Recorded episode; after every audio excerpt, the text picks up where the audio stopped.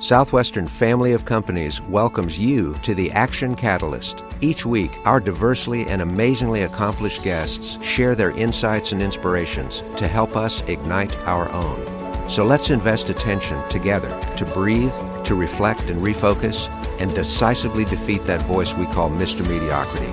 Then let's enjoy moving forward to make a positive difference in our world. This episode is sponsored by Southwestern Speakers. Southwestern Speakers is comprised of top producing thought leaders, authors, and experts who deliver dynamic presentations that shift the hearts and minds of audiences worldwide.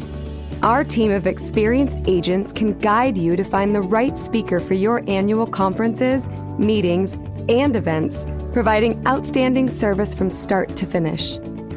Southwestern Speakers goes above and beyond to elevate your event and offers additional programs to extend the impact of our speaker's presentation long after they have left the stage. We are excited to share our guest with you today. Mike Weber earned his degree at Cornell University while selling books door to door. In 1993, Mike founded Southwestern Consulting's Leadership Institute with a passion for equipping leaders to excel in today's dynamic world. For the past 20 years, Mike has been motivating and inspiring people from Maine to California and has recently been invited to take his message abroad. He partners with people from all walks of life, helping them get more of what they want by challenging their assumptions, habits, and patterns of thought. A member of the National Speakers Association, as well as the New Hampshire 4,000 Footer Club, Mike has coached Odyssey of the Mind, climbed snow covered mountains, and driven the chase vehicle for a hot air balloon team. Along the way, he's learned that to succeed and thrive, we must break some of life's unwritten rules. Enjoy this episode. So, I am very, very excited today to have Mike Weber on because Mike and I have been friends and colleagues for more than 40 years. And it has been delightful to watch how he has grown, how much he has contributed to the lives of others, and how much he lives his values on a daily basis. So, Mike, you're what the Action Catalyst is is here for. So, thank you so much for joining with us today. Thank you for having me. It's a pleasure. Well, you and I have a very similar start in the business world. We both got recruited from an Ivy League school to do a very Ivy League thing, sell books door to door in the summertime. Uh, and I know that's how you got your launch, as I did. But could you share some of the the really significant pivots in your career that enabled you to develop your expertise in teaching leadership and and really fundamentally success principles to so many people? Well, probably like you, the initial impetus for this was deciding what I was going to do during a summer when I was at, at Cornell. Uh, you have to go all the way back to the early 70s. And though most of us don't remember that, in the 70s, there were not a lot of jobs available. I had gone back to Illinois where I lived and I was looking for uh, work. And I had an opportunity to work uh, putting stock in shelves for $1.60 an hour, uh, which didn't look like it was going to provide enough money for college. And uh, I had a gentleman come to college and say, you know, you can sell books door to door. I was a biology major, a pre med at the time. And I looked at him and I said, if you can do it, I can do it. So I decided that uh, I would go out and start selling books. I had never done sales before, had no experience in that. And at that point, uh, up to that point had very little interest into it, in it, but found that not only was I good at it, but I thoroughly enjoyed meeting people. I found that uh, the experience I had working with people was by far more rewarding than working with test tubes. And uh, in some respects, that was uh, the first major pivot in my career. I ended up doing that for about eight years and uh, created a good sales organization, was successful. Uh, and then uh, got into a situation where I met the love of my life and we got married and uh, she wanted to live near Boston. So that was another big pivot and found another job in sales. And that has worked out really well for me. But probably the, the second big pivot point took place sometime in the 90s. At that point, I was doing a lot of what's called professional fundraising and I was working with a lot of young people. And I had a chance to talk with a lot of teenagers and a lot of college students and a lot of uh, educators and came to the recognition that many of these skills that were helping me to be successful were absolutely not being taught in school. Uh, we thought that if we taught math, uh, you would be successful. And don't get me wrong, there's a big push nowadays for STEM, and I, I recognize the need for that. But by way of example, when I was at, at Cornell, I had to take two years of calculus. And I will tell you, since then, I have used my calculus twice in my life. Uh, the first time was when my eldest son took calculus and he needed some help. And the second time is when my youngest son took calculus and he needed some help. yeah. And I found that very often the courses that we think of as necessary and incredibly significant in the, uh, I would say, in the education market, while they help you to learn how to think critically, they're just not skills that you use every day. So, you know, what are the skills that we use? We use uh, things like attitude management and communication skills and self discipline and, and how to manage your time. And those are all skills that I developed while I was selling books. And it helped me in my career. So I said to myself simply this what could I do that would help teach kids some of these skills? And uh, I do have to confess, it was a major jump of faith because I absolutely had no idea what public speaking was about, and I had no idea what training was about. Uh, but I decided to read and I decided to talk to people and ask questions and uh, sort of learn by stumbling around. And then uh, 25 years later, I had developed a very, very good program that initially started with kids, and then I ended up taking it to uh, corporations and uh, teaching and training. And some of what I learned, I just learned by example. And I, I learned by experience. For example, one of the, the, lessons that I learned that's, I think, significant is that there is a, a huge difference between teaching and training. Teaching is, for the most part, transference of knowledge. It's taking someone and saying, I'm going to teach you about history, or now I'm going to teach you the five steps of communication, uh, there's nothing wrong with that, and it's very significant. We all do that. But training, the goal is change of behavior. And almost all training, to some degree, entails uh, experiential uh, learning. Getting someone into a situation where they actually try it and fail, try it and succeed, figure out how to move forward uh, with the behavioral change as opposed to just learning how to think about it. And uh, for me, that was incredibly significant. I, I, learned how to play games with kids. I learned how to play games with adults. Uh, one of my favorite ones is I used to teach juggling. And someone once said, Why do you teach juggling? Because juggling, without a doubt, is one of the most significant metaphors for leadership. I mean, think about this. Have you ever seen a really good juggler? Mm-hmm.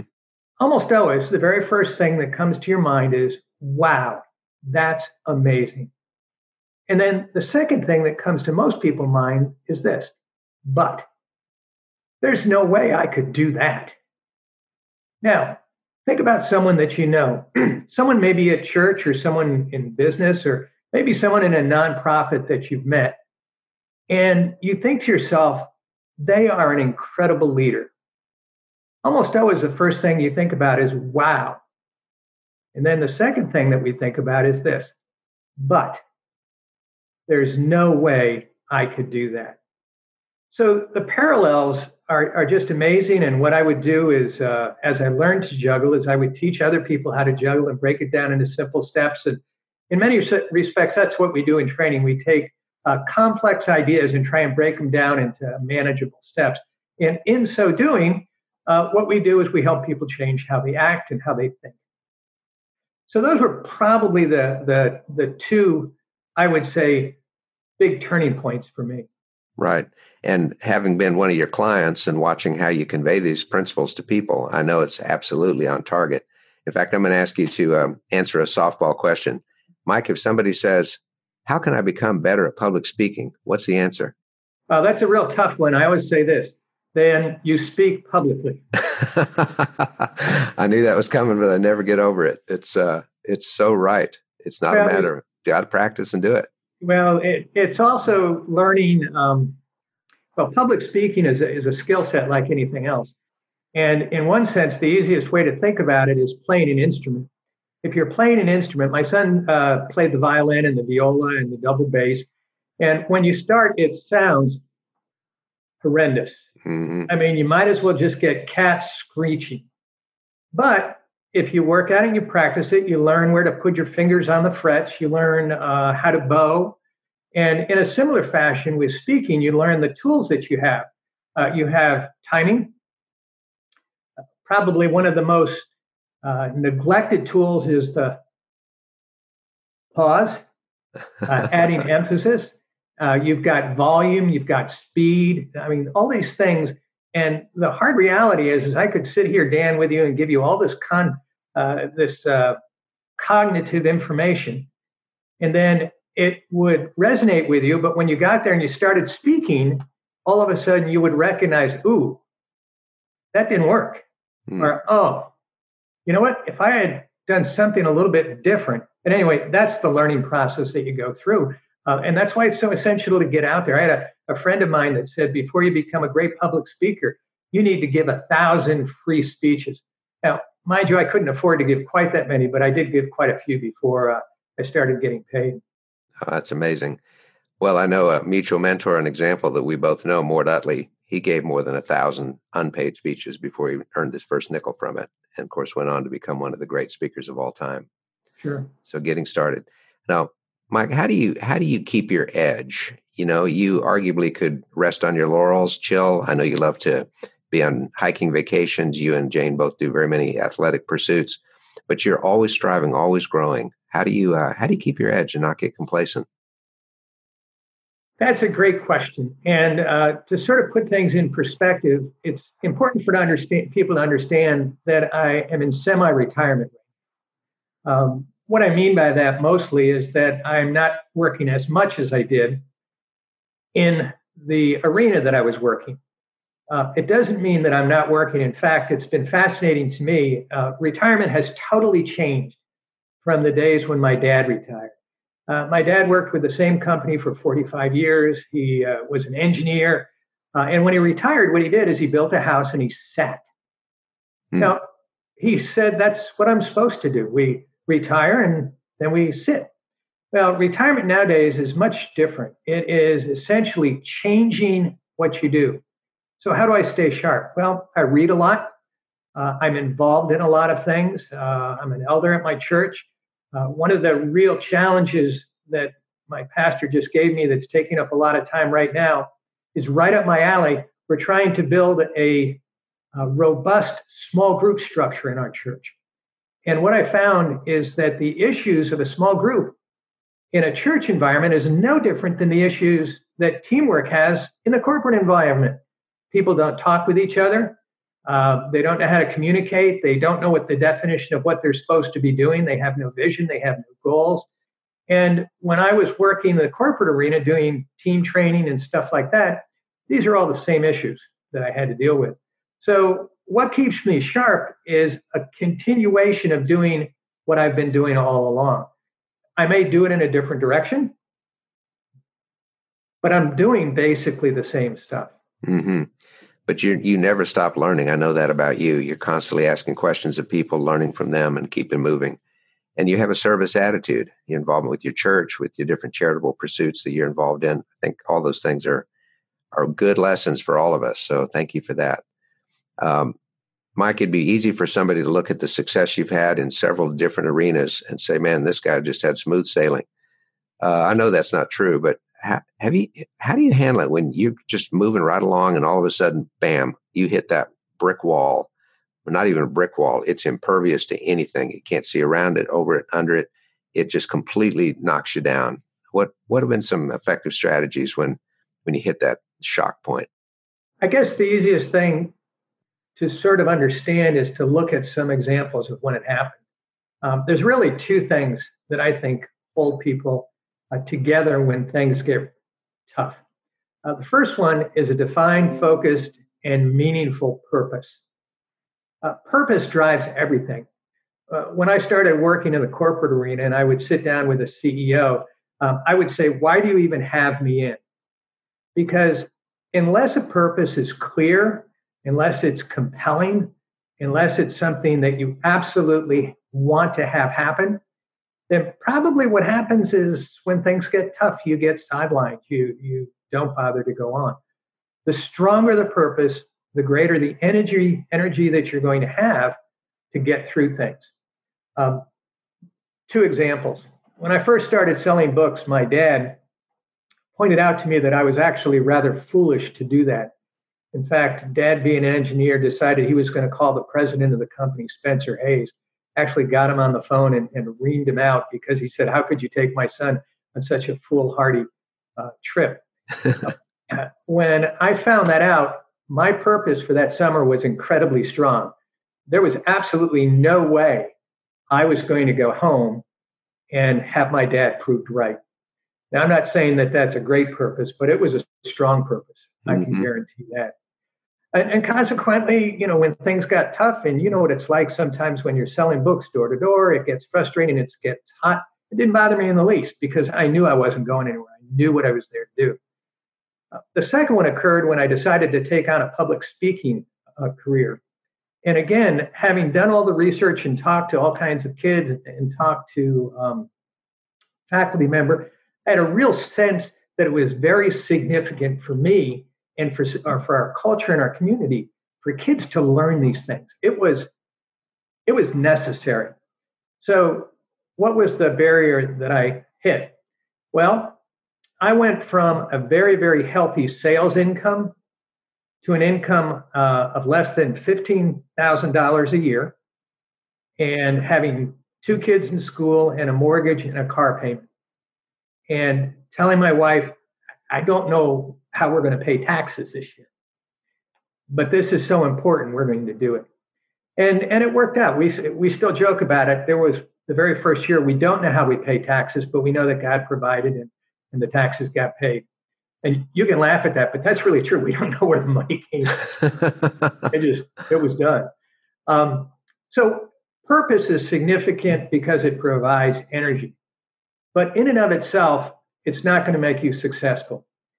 The second thing that I've always latched onto is what I would call um, routine or discipline, knowing what you need to do to be successful. Uh, with book selling, Southwestern was right on target. They say, see this certain number of people a day and you'll be successful. Uh, when I was doing fundraising, it was see this number of people, you're being successful. So, one of the very first things I did is I recognized when I went out on my own that I needed to know what it took to be successful. I needed to know my metrics and I needed to know what I needed to do every day.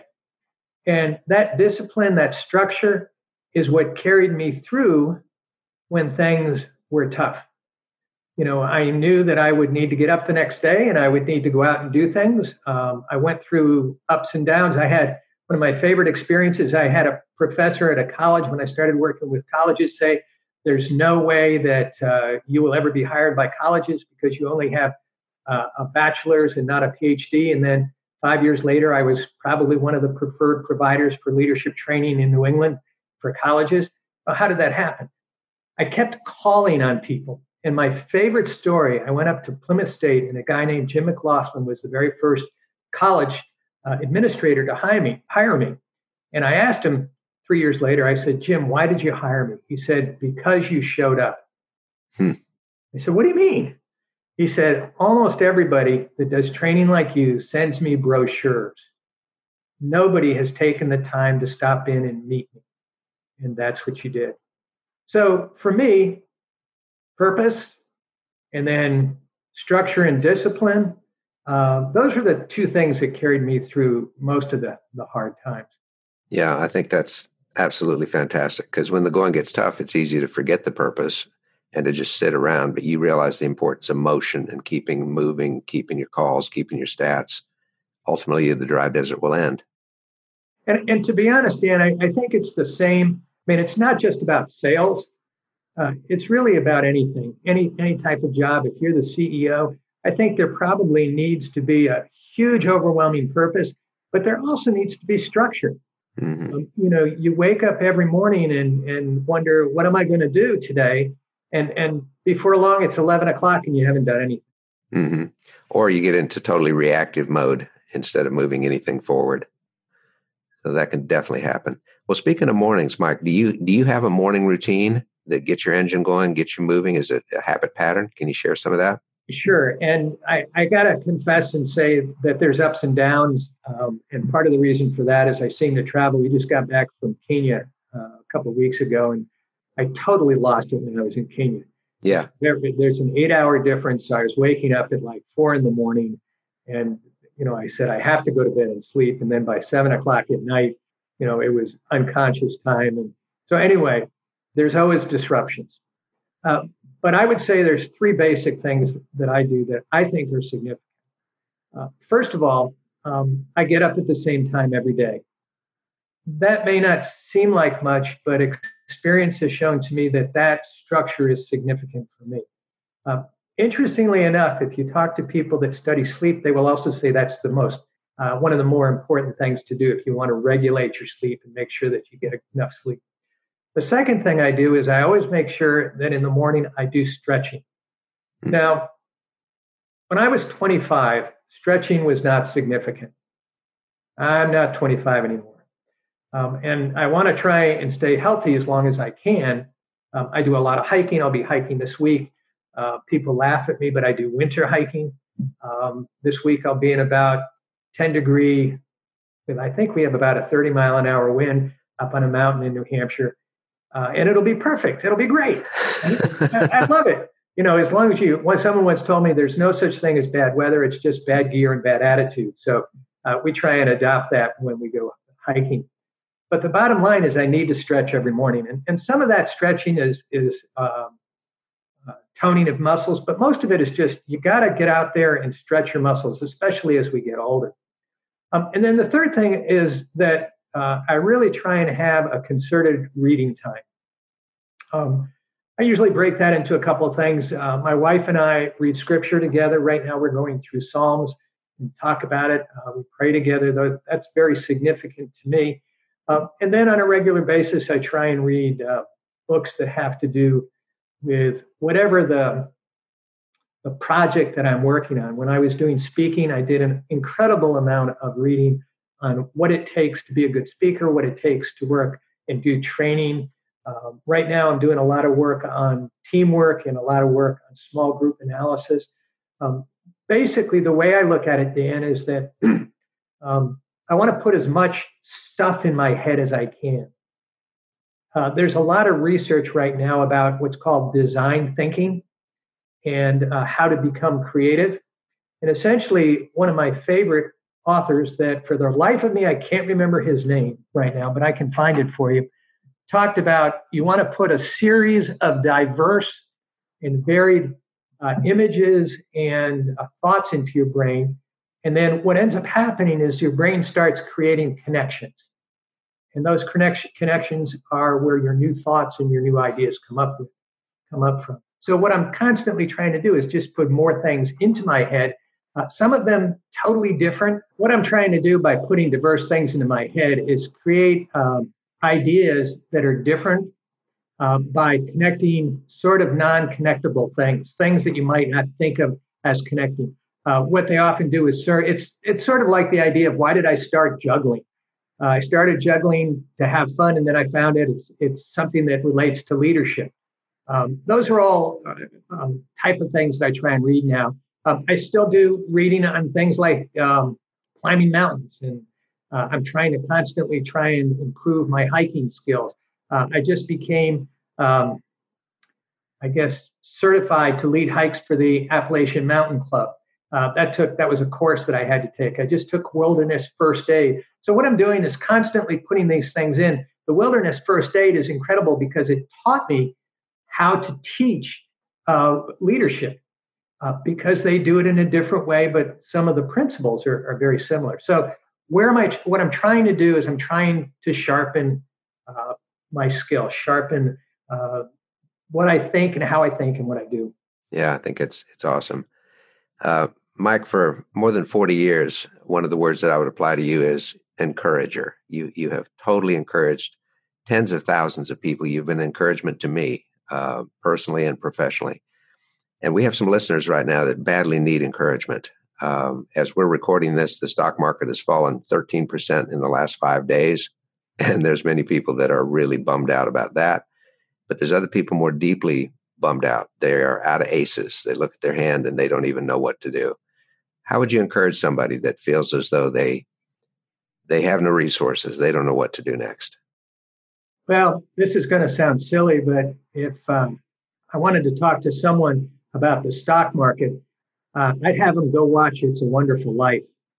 Mm-hmm. And the reason why is there's a great quote when uh, Jimmy Stewart, uh, the I don't remember the name of the guy that is buying up the town.